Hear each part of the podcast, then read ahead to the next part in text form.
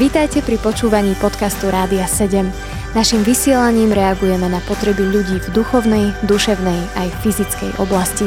Cez ETR Rádia 7 chceme odrážať vzťah s Bohom v praktickom živote. Náš dobrý Boh robí tie najväčšie veci v skrytosti, v hlbinách srdca. Veď aj o svojom kráľovstve povedal, že nepríde tak, aby ho ľudia pozorovali, ale kráľovstvo Božie je medzi nami medzi našimi srdciami, ktoré premenil svojou dobrotou a milosťou náš Pán Ježiš Kristus, Syn živého Boha. O tejto práci v skrytých hlbinách srdca hovoríme potom nahlas. Kričíme z ostriech svedectvo o tom, že Evangelium Ježiša Krista je mocné spasiť každého človeka, pretože bolo mocné spasiť aj nás. Pri ďalšom megafóne vás víta Martin Ilavský. Mojím dnešným hostom je Mel Chovancová. Mel, vitaj. Ahoj. Ako predstaviť Mel? Mel je na prvom mieste moja veľmi dobrá priateľka je moja spolupracovnička v cirkvi na diele Božom už vyše 20 rokov a povie vám o svojom svedectve, o tej časti, ktorú v podstate ja nepoznám. Veľmi dobre sa poznáme, spolupracujeme do hlbín naozaj roky, rokúce, ale tú časť, kedy sa obrátila, ja nepoznám, takže veľmi sa teším, že sa môžeme vrátiť k tomu, čo už bolo pred rokmi, ale napriek tomu je to veľmi dôležité, aby sme o tom rozprávali. Meli som spoznal keď som sa ja obrátil a musím povedať, že ona so svojím budúcim manželom Marekom sa zapričinili o to, aby tie cesty hospodinové, ktoré sú také človeku skryté a nezjavné, aby aj mňa zobrali na svoju cestu. Keď som prišiel do Bratislavy ako študent vysokej školy v prvom ročníku hneď na začiatku, veľmi som túžil prísť bližšie k Bohu, aj keď som nevedel, čo hľadám, ale Boh ma ťahal.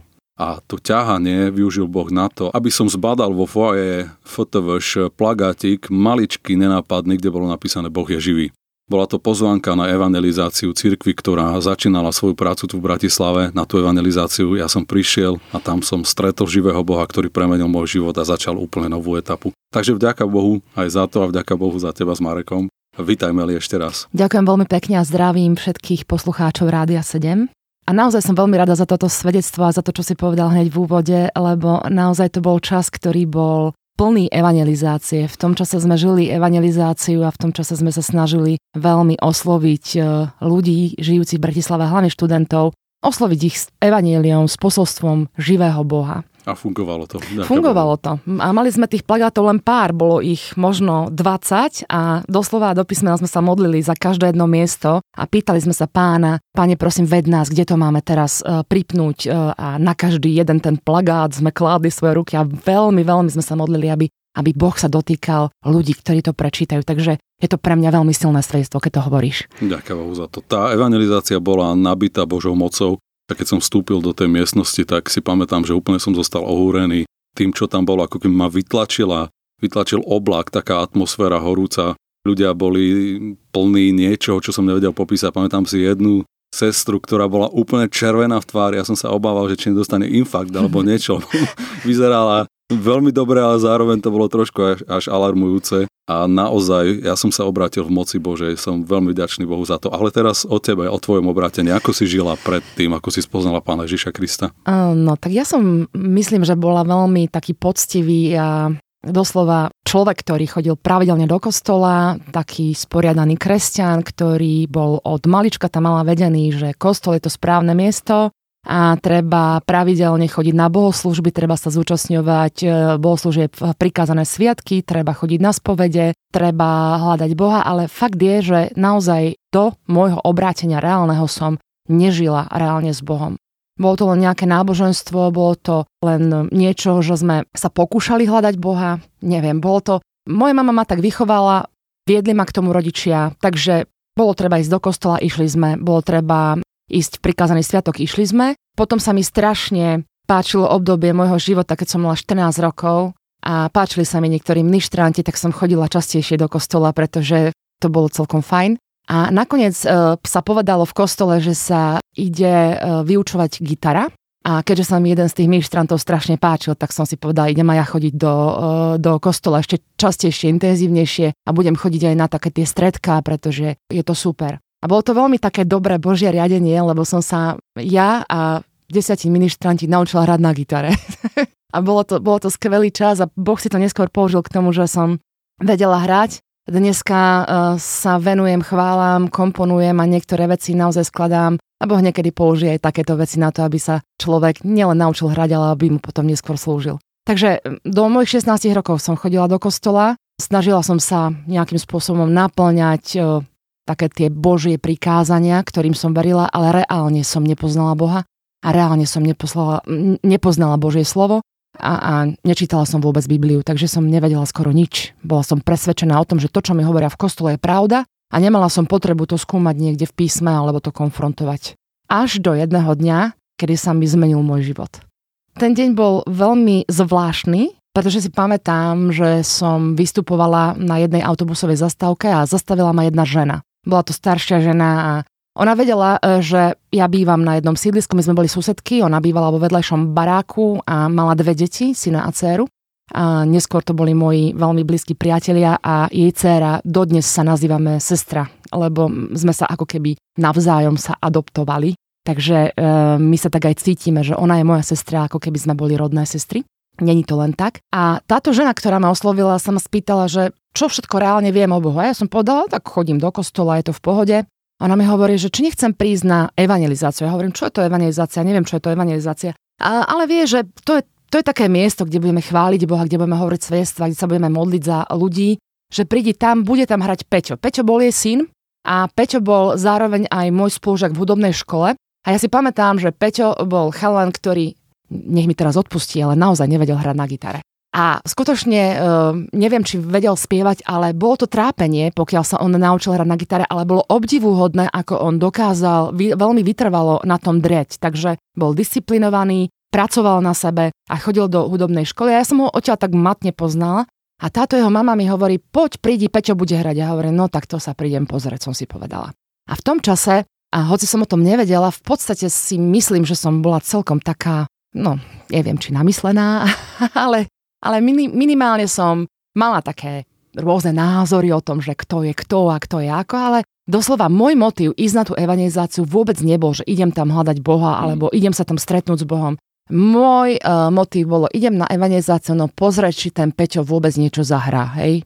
A možno tam ešte aj niečo uvidím, takže som tam prišla, sadla som sa do jednej z posledných hrát, bolo to v takom nejakom divadle, myslím, že to bol Dom kultúry v Banskej Bystrici musím vtedy povedať, že naozaj možno až, až arogantne som si tam sadla a čakala som. Tak teda ukážte, čo viete, čo hráte a tak ďalej. A presne tak, ako ty hovoríš, že bola tam úplne zvláštna atmosféra. Hovorila som si, toto tu je nejaké iné. Ja neviem, či je to tým svetlom, alebo to je tou hudbou, alebo to je mnou, alebo ja neviem, proste je to úplne iné. A začala hrať hudba, prvá, druhá, tretia, piata chvála, bolo to veľmi dobré. Čím viacej hrali, tým viac to bolo dobré. Do toho prišiel na pódium nejaký anglický pastor, hovoril a kázal evanelium a obsah si nepamätám, ale pamätám si úplne posledné slova, ktoré vtedy povedal, že potrebujeme vyznať Ježiša Krista ako svojho pána a spasiteľa, potrebujeme sa priznať, že v Neho veríme a potrebujeme verejne zdvihnúť svoju ruku a potrebujeme sa postaviť za to, že sme naozaj veriaci. Ja som to nikdy dovtedy neurobila. A hovorím si, fúha, tak teraz čo? Teraz sa mám postaviť? Nie, ja sa teraz nemôžem postaviť, čo všetci ma tu poznajú, tak nie všetci, ale niektorí. A čo potom? Napriek tomu niekde vo vnútri som cítila, že to mám urobiť, že to je dôležité, že, že, že je to kľúčové. Tak som tak veľmi pomaličky zdvihla svoju ruku, ale neprišla som dopredu napriek tomu, že on volal tých ľudí. Avšak na konci toho zhromaždenia som sa rozhodla, že teda pôjdem za ním a hovorím mu, hoci on hovoril anglicky a ja po slovensky, ja, ja mu hovorím, chcem ho prijať, chcem prijať toho, o kom hovoríte. Ja som sa nikdy nemodlila modlitbu spasenia a nikdy som nevyznávala, že Ježiš je môj pán, ale pamätám si, ako sa ma ten pastor dotkol, pozrel sa mi do očí, lebo v tom čase totiž to nebol tam prekladateľ, ktorý by mu bol preložil, čo mu ja hovorím a on asi len zrejme mal pocit, že chcem nejakú modlitbu, tak sa ma dotkol, položil mne, na mňa ruky a ja som, a ja som sa cítila, že som v nebi. A padla som na, na zem, lebo tá moc, ktorá sa ma dotkla, to niečo, čo sa ma naozaj vtedy dotýkalo, bolo tak mocné, že som nedokázala stáť na nohách. Prvýkrát v živote sa mi stalo, že som padla a nedokázala som vstať.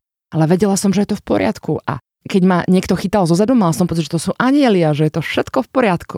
Potom som sa dozvedela, že to boli diakoni tej cirkvi. Ale fakt je, že keď som sa potom zobudila, zobudila, viete, ako to myslím, tak som sa postavila na svoje nohy a vedela som, že viem. že mám odpustené všetky svoje hriechy a že som čistá ako najčistejší deň. Proste to bolo, to bolo niečo úžasné. Ešte teraz, keď o tom hovorím, tak poznám alebo cítim ten pocit, to bolo niečo. A viem, že som vykrikovala, že nikdy v živote nezreším. že toto je tak krásne, to je tak úžasné, že toto chcem zažívať každý deň. To, čo je medzi nami, to, čo je aj na takýchto zhromaždeniach, kedy sa modlia veriaci, svety, podľa Božieho slova, kedy sa modlia v duchu svetom, to je atmosféra kráľovstva Božieho, ktorá dokáže zmeniť ľudské srdcia. O tejto zmene sa dnes rozprávame s Malichovancovou. Počúvate podcast Rádia 7. V dnešnom megafóne sa rozprávame o svedectve obratenia s Melichovancovou. Meli spomínala, že na evangelizácii na stretnutí veriacich zažila dotyk Božej moci, zažila situáciu, kedy vyznala, že Ježiš Kristus je jej pán, že je jej spasiteľ, že potrebuje spasenie. Meli chodila si do kostola, robila si veci, ktoré robia veriaci ľudia dnes aj na Slovensku, aj po celom svete, kedy naplňajú ten Boží zákon alebo prikázania cirkvy, vyznávajú, že Ježiš je pán, príjmajú ho v Eucharistii, vo Večeri pánovej a tak ďalej. Ale napriek tomu hovoríme, že je tu niečo, čo môže byť hlbšie. V čom je podľa teba ten rozdiel? Um, myslím, že hlavný rozdiel je naozaj v tom prežití a v tom dotyku Božej moci a Boha samého, kedy sa ťa pán dotkne hmm. a kedy vieš, že vieš, že on má s tebou vzťah. Ja som mala vzťah s cirkvou, mala hmm. som vzťah e, k prikázaniam, mala som vzťah k tomu, že treba chodiť do kostola, poslúchala som, snažila som sa naplňať nejaké veci a ja verím, že liturgia a nejaké konkrétne veci sú dobré. Hmm. Na druhej strane e, som však presvedčená, že ak naozaj reálne nezažujeme Boží dotyk a reálne sa nestretneme hmm. s Bohom, tak liturgia nie je dostatočná. Myslím, že liturgia je len nástrojom, niečím, čím môžeme, čo nám môže pomôcť k tomu, aby sme boli s Bohom. Ale byť s Bohom je naozaj rozhodnutie srdca, je to odpoveď na jeho volanie a je to obrovská milosť, lebo napriek tomu, že som chodila celé roky do kostola, tak som reálne Boha nestretla, pretože som reálne necítila alebo nepočula ani jeho hlas, nevnímala som veci a vôbec som nevedela, že treba vyznať svoj hriech, napriek tomu, že som bola tisíckrát predtým na mm. spovedi a reálne treba prosiť o milosť. Ale to, čo sa mne stalo, bola obrovská milosť, ktorá ma stretla a Boh sa ma dotkol veľmi osobne. A toto, ten osobný dotyk je to, čo je kľúčové, čo je rozdiel. Toto stretnutie so živým Bohom, ktoré spôsobí, že do nášho vnútra, do hlbín prenikne Božia milosť, Božia dobrota, označujeme ako zlomový medzník v našich životoch. Mm-hmm. Naše životy sa radikálne menia ako sa zmenil tvoj život? Mne sa veľmi zmenil život, pretože aj keď som to teda nečakala, mala som pocit, že všetko bude rúžové a rozprávka, tak e, zrazu e, som zažila, že mnohí moji priatelia z môjho predchádzajúceho života mi nerozumeli. Hmm. Mnohí moji príbuzní, ktorí dovtedy bežne so mnou mali veľmi dobré vzťahy, mi nerozumeli a nastalo doslova až napätie v niektorých vzťahoch, dokonca aj u nás v rodine. Pretože pre mňa to bolo ako ako sa spieva v jednej piesni. Bol som slepý a zrazu vidím a ja som zrazu videla veci, ja som zrazu rozumela Biblii, ja som zrazu rozumela hlbinám a, a veľmi intenzívne som prežívala Božiu prítomnosť. Ja som chcela v tom oblaku slávy žiť a stále tam byť v jeho prítomnosti a ľudia okolo mňa to nechápali. Dnes rozumiem prečo. Hmm. A fakt je, že som sa neskôr dostala do mnohých konfliktov alebo do mnohých napätí, a potrebovala som sa naučiť s tým žiť, že proste rozumiem tomu, že niektorí nerozumejú. Áno. Avšak neskôr naozaj Boh ma budoval, Boh mi dával veľmi dobré veci, nové priateľstvá, nové vzťahy, dával mi pochopiť a porozumieť, prečo sa veci zmenili, čo je iné, kde ja potrebujem na sebe zapracovať. A viem, že odvtedy táto cesta je jedno úžasné dobrodružstvo, je to výborný príbeh. Stretla som ľudí ako si ty a ďalších a je to výborné požehnanie, skvelá milosť, takže ja sa teším z toho života. A fakt je ale, že to nebolo jednoduché na začiatku. Pán Ježiš nás varuje a to je aj moja modlitba v cirkvi za ľudí, ktorí sú noví vo viere, ktorí začínajú cestu s pánom. Pán Ježiš nás varuje a vyzýva, že nepriateľmi nášho života, nášho nového života budú niekedy aj naši najbližší, naši príbuzní dokonca. Varuje o rozdelení v rodinách a je to všetko test, ktorý musia novobrátení ľudia prejsť pretože sa rozhoduje, či zostanem verný živému Bohu, alebo sa vrátim naspäť ku svojim cestám. Naša modlitba, vyzývame všetkých poslucháčov, aby sa modlili za nových veriacich, nech týmto testom prejdú, nech sa nepohoršia, nech sa nestiahnu z skutočného radikálneho nasledovania živého Boha kvôli tomu, že priatelia nerozumejú, že príbuzní nerozumejú. Vďaka Bohu, že ty si týmto testom prešla. Kde ďalej smerovali tvoje kroky? Tak ja som e, ešte nejaký čas zostávala v katolickej cirkvi, lebo som to tam chcela celé obrátiť. A zistila som, že čím dlhšie sa snažím, e, tak tým to bolo trošku komplikovanejšie. E, nebolo to také jednoduché. A nakoniec naozaj som porozumela, že potrebujem zmenu a, a začala som navštevovať miestny zbor, ktorý bol plný naozaj dobrého Božieho slova, svedectiev, kázni, chvál. Proste vedela som, že viem, že potrebujem sa napiť, potrebujem dostatok, ako sa to povie, vnútornej, dobrej, duchovnej potravy a potrebovala som rásť. Porozumela som, že potrebujem rásť, takže som opustila katolickú cirkev a odvtedy som e, teda bola v podstate len v dvoch zboroch. Prvý bol kresťanské spoločenstvo Mana a druhý je teraz vlastne kresťanské centrum Prielom. Spomínala si, že hudba je veľmi dôležitá súčasť toho života. Podstate aj k Bohu si sa dostala cez e, gitaru, cez e, snahu naučiť sa hrať a spievať. Viedla si dokonca zbory, pracovala si e, s mnohými ľuďmi, mala si veľmi úspešnú kapelu. Viem o tom, že Boží zásah do tvojho života spôsobil, že si musela zanechať veľkú časť tejto svojej vášne alebo preniesť ju, pretransformovať do úplnej inej formy. Čo sa stalo? Stalo sa to, že čím viac som sa snažila rásť a chodiť s Bohom, tým viac som počula jeho hlas. Hmm. A keď som začala počuť intenzívne jeho hlas, tak Boh mi začal hovoriť veci a slová, ktoré nevždy boli v súlade s tým, čo som ja chcela žiť. Ja som mala veľa plánov, veľa ambícií. V tom čase, keď som sa ja obrátila, neviem ako to povedať, ale naozaj som patrila k spevákom, ktorí spievali na veľkých stageoch. Čiže bolo bežné, že napríklad na našich koncertoch bolo 500 až 2000 ľudí robili sme šnúry, mali sme úspešnú rokovú formáciu. Bolo to, ako sa to povie, našlapnuté veľmi vysoko a veľmi dobre. Dostali sme pozvanie nahrávať, začali sme nahrávať, dokonca sme zosnímali skoro celé CD a hudba sa nahrala. A jedného dňa prišiel ku mne pán, keď som sa modlila a pán mi hovorí, chcem, aby si toto všetko zanechala. Chcem, aby si odtiaľ teraz odišla. Chcem, aby si mi dala tú kapelu a ja ti ju jedného dňa vrátim. Hmm. Musíš veriť môjmu slovu, musíš veriť tomu, čo ti hovorím teraz ja ti jedného dňa túto kapelu vrátim, vrátim ti všetko to, len teraz mi to daj, potrebuješ to zanechať. Myslím, že to bol jeden z najťažších dní v mojom živote, pretože hudba je a bola moja vášeň, ale v skutočnosti v tom čase bola aj mojou modlou. Nevedela som o tom. Dneska to viem. Pre mňa to bolo veľmi silná, veľmi ťažké. Plakávala som, moja kapela sa na mňa nahnevala. Všetci si mysleli, že som sa zbláznila, Povedali mi, že ty si nenormálna, máme nahrávky, vtedy sme nahrávali, v, ja som brigádovala deň, noc, po nociach som robila, aby sme mohli nahrávať, všetci brigádovali a ja im uproste toho všetko poviem, že viete čo chlapci, že hm, teraz nie. Ja som si myslela, že Boh mi to hovorí, že teraz nie, však o, o rok, o dva, veď v pohode, veď sa vrátim k tomu. A to, čo sa stalo, Maťko, prešlo asi 15 rokov. A po 15 rokoch sa stalo to, čo Boh slúbil, lebo on keď niečo povie, tak on vždy dodrží svoje slovo. On je verný. A po 15 rokoch náhodou, a ja verím, že náhody neexistujú, sme sa jeden večer stretli celá kapela na jednom námestí. To nevymyslíš, hmm. to sa proste stane. A ten istý večer, keď sme spolu sedeli, tak sme sa dohodli, že ideme urobiť ten album, že to urobíme, že to znovu natočíme. A čo je úžasné, ten album naozaj existuje, tie skladby sú nahraté, CD sa volá Nikdy nie si sám. Podarilo sa nám to naozaj vo veľkom štýle a fakt je, že dneska je to jedno z najúžasnejších cd a pre mňa osobne veľmi silným evangelizačným nástrojom je to CD, ktoré môže prinášať spasenie ďalším ľuďom. Podarilo sa nám nahrávať v luxusných priestoroch mm. s luxusnými ľuďmi, s úžasnými hudobníkmi, spevákmi, s kapelou, ktorá dozrela medzi tým. Samozrejme, že to boli tí istí ľudia, ktorí mi vtedy boli v úvodzovkách zobratí a dnes viem, že máme nové technológie a väčší level, takže som za to veľmi, veľmi vďačná Pánu Bohu.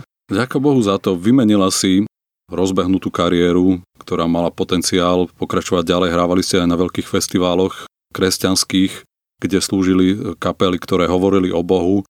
Vymenila si to za službu v malinkom zbore mm-hmm. s pár ľuďmi, pred pár ľuďmi službu chvál mnohí ľudia, keď popisujú takéto radikálne zmeny, dajme tomu sekulárni psychológovia, varujú pred takýmito možno až radikálnymi rozhodnutiami a nazývajú to, že je to fanatizmus, mm-hmm. zmena v rodinách, kedy si znepriatelia ľudia svojich príbuzných rodičov, odsudzia sa, veľmi sa zmení ich e, osobnosť, veľmi voči tomuto varujú a popisujú to ako niečo veľmi radikálne. Čo by si povedala našim poslucháčom? Tvoje obrátenie, tvoje rozhodnutia boli veľmi radikálne. Dovolím si povedať z môjho pohľadu, z toho, že to viem posúdiť už roky naspäť, že to nebolo fanatické, že to nebolo nesprávne ani zmanipulované nejakou sektou, popíš našim poslucháčom, v čom je ten rozdiel, v čom je tá podstata, že to stálo za to, že to naozaj bolo Bože, že to nebola nejaká halucinácia alebo manipulácia nejakou, nejakým silným vedením. Ja viem, že som určite počula Boží hlas a pre mňa moje obrátenie bol tak silný dotyk, že som vedela, že viem, že Boh existuje a že toto je ten smer, toto je tá cesta, ktorú nechcem nikdy stratiť. Mm. A ten dotyk je tak silný, keď sa s tým naozaj stretneš, keď sa s tým stretnete, že je sám o sebe obrovskou motiváciou, mm. že toto je vzťah, ktorý nechceš stratiť, si ochotný zrazu vydať všetko a, a vyzerá to možno fanaticky, ale zaplatiť všetko. Proste neviem, naozaj, uh, myslím, že som prešla obdobím, kedy som musela zaplatiť všetko, ano. kedy som potrebovala dať na stôl, vyložiť všetky karty, ako sa to hovorí, ano. a kedy som potrebovala možno dať až samu seba. A pán toto chce, myslím, od nás, pretože on dal všetko. On dal celý svoj život. Mm. Ježiš Kristus dal celý svoj život. Trpel na kríži, zomrel za každého jedného z nás. Pán Boh dal svojho jednorodeného syna, on dal úplne všetko.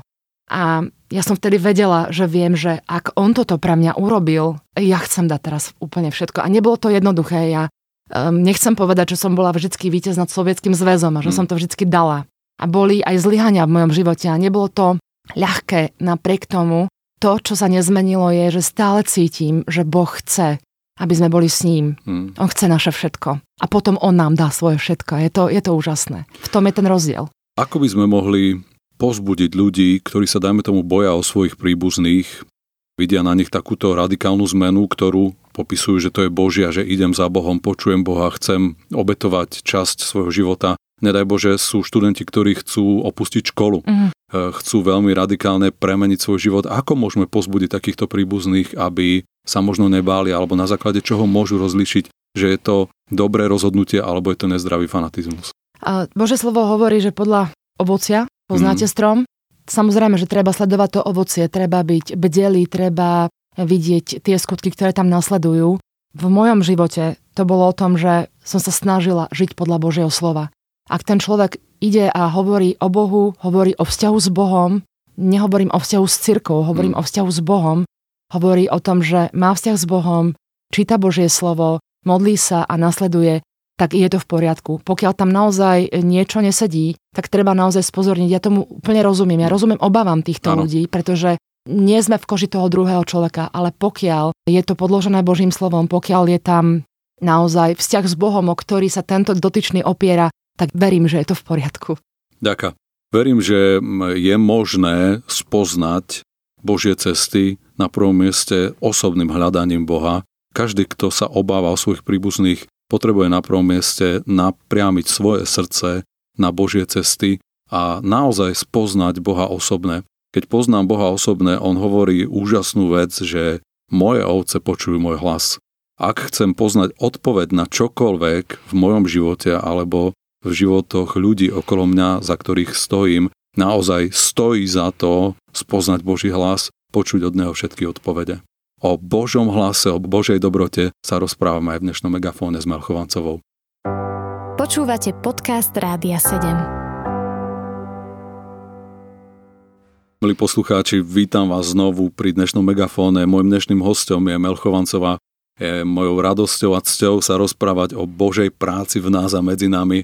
Mel spomínala svoje obrátenie a obavy príbuzných o to, či nerobí príliš radikálne až, až nejaké fanatické rozhodnutia. Ako to teda pokračovalo ďalej? No, keď sa moja mama začala o mňa veľmi obávať, aj teda niektorí z mojich kamarátov, tak mojou odpoveďou na ich volanie bolo, že poďte do cirkvi, poďte si to skontrolovať, hmm.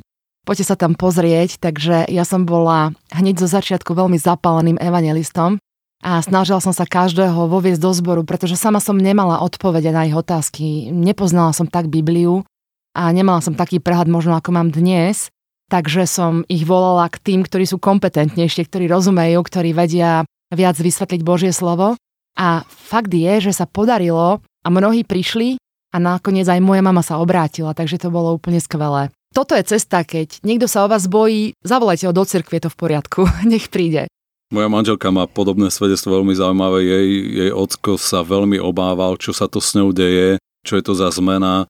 Dokonca sa na ňu tak nahnevali, že jej zobrali kľúče od domu a musela sa ozývať, že idem domov ako cudzinec kvôli tomu, že sa obávali, že išla do nejakej sekty a oberujú o všetko, o všetek majetok o dedictvo, neviem čo. A nakoniec sa jej ocko rozhodol, že sa príde pozrieť na jednu z evangelizácií a že tam tým ľuďom možno jednu prifukne, keď, keď im treba.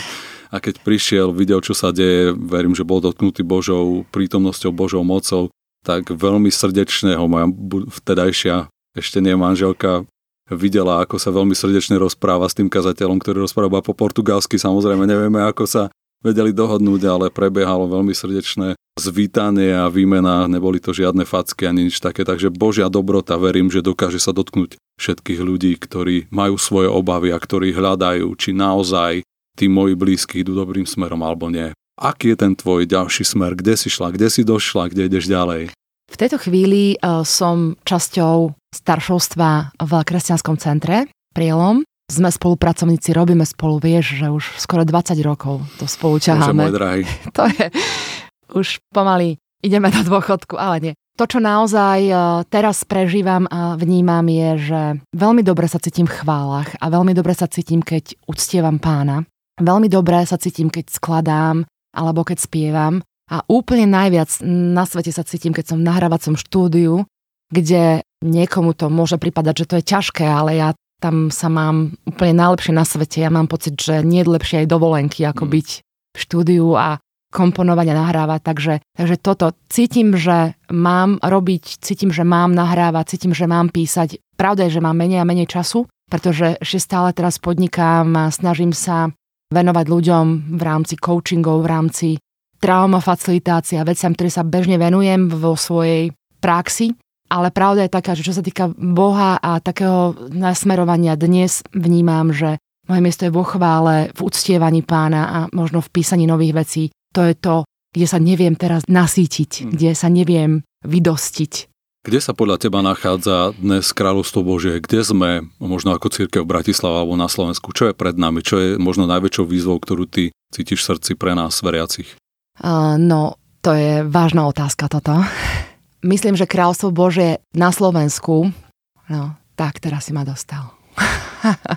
Ako to sformulovať tak, aby to bolo uh, krátke?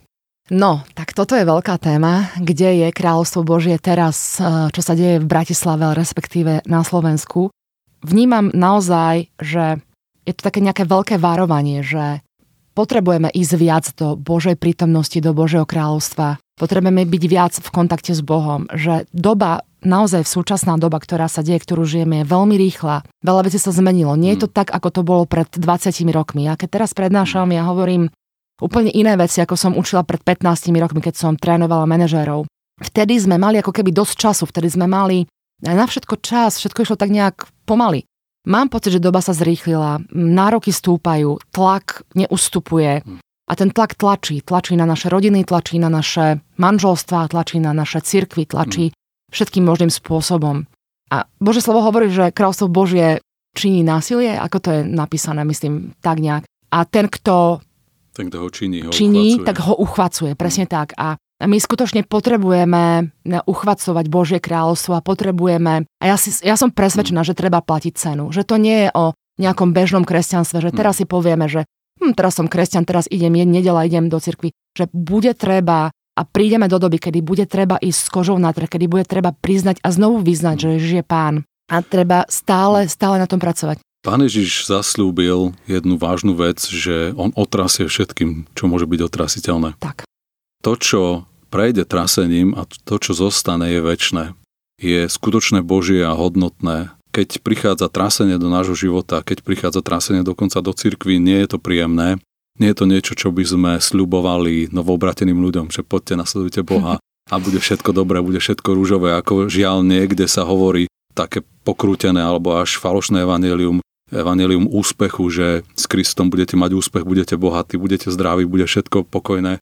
Evangelium Ježiša Krista nás volá do súženia, do seba zapierania, volá nás do bolesti, volá nás samozrejme do radosti, do úspechu, do požehnania, ale trasenie a Božie skúšky to je niečo, čím prechádzame všetci. Ako to vidíš ty s týmto trasením? No, musím povedať, že mám veľmi čerstvé svedectvo, ktoré sa mi dialo pár rokov dozadu, kedy naozaj ma Boh viedol cez niektoré veci a kedy som prežila, že ak existuje teraz, tak toto je tu. A nehovorím, že to ešte niekedy nemôže prísť a že to neprichádza, ale niekedy Boh toto robí preto, aby nás prepálil, aby nás preskúšal, aby skúsil, čo je v nás a je to v poriadku, lebo Boh toho, koho miluje, toho orzáva, toho čistí, aby doniesol viac ovocia, tak ako je napísané no. v Jánovi 15. A čo je dôležité, že viem, a ty si sa ma pýtal, že ako kráľovstvo Božie dnes, táto doba je veľmi rýchla a my potrebujeme byť bdelí. My potrebujeme naozaj bdieť a mať e, dostatok oleja, tak ako múdre panny. Potrebujeme byť bdelí nad tým, čo sa deje, kde je pán, kde je jeho duch, čo sa teraz odohráva v duchu. Naozaj nezaspať tak, ako zaspali učeníci Ježiša Krista v noci. Proste bdieť a strážiť. Jednoducho ísť za pánom. To, čo je nevýhoda tejto doby, že tak ako som hovorila, pred 20 rokmi bol ten svet trošku pomalší. A teraz ten tlak sa veľmi zintenzívňuje. Myslím, že to súvisí aj uh, s poslednými dňami, kedy diabol tlačí z každej strany a chce nás zamestnať. Ja temnota som... rastie. Áno, temnota mm. rastie. A ja som počula jedno také príslovie, že keď ťa Satan nedokáže zastaviť, tak ťa aspoň uštve, hej? Mm. Čiže to je presne to, že nesmieme sa nechať uštvať a zamestnať vecami, ktoré sú veci tohoto sveta, alebo veci ľudské. Potrebujeme byť bdeli a to je taká aj moja modlitba mm. posledných dní v mojom živote za moju rodinu, že že nezostaňme proste niekde v tom prúde, lebo ten prúd nás môže vyviesť z kráľovstva a, a vypadneme. Pán Ježiš nás vyzýva, aby sme boli bdeli, aby naše lampy boli horiace, aby nádoby na olej boli plné a vyzýva nás, aby sme sa modlili, aby sme nevošli do pokušenia. Jeho učeníci v hodine skúšok pospali, neboli pripravení, boli unavení tým smutkom a tou ťažobou okolností, v ktorých sa Ježiš pred svojim ukrižovaním nachádzal. Modlitba, pôst, bdenie a vzájomné pozbudzovanie sa nás môže pripraviť na to, aby sme nielen obstáli, ale aby sme vykonajúc všetko zostali stáť a zostali Bohu verní. Naše svedectvo hovorí o tom, že Boh je verný. Ak my mu zostaneme verní, on nad nami nikdy nezlomí palicu. On nás vždy naplní, pozbudí a pripraví nás na čokoľvek, čím musíme prejsť vo svojom živote. Ďakujem ti, Mel, za tvoje svedectvo, ďakujem ti za tvoje pozbudenie a s vami, milí poslucháči, sa teším na budúce pri Megafóne. Počúvali ste podcast Rádia 7. Informácie o možnostiach podpory našej služby nájdete na radio7.sk.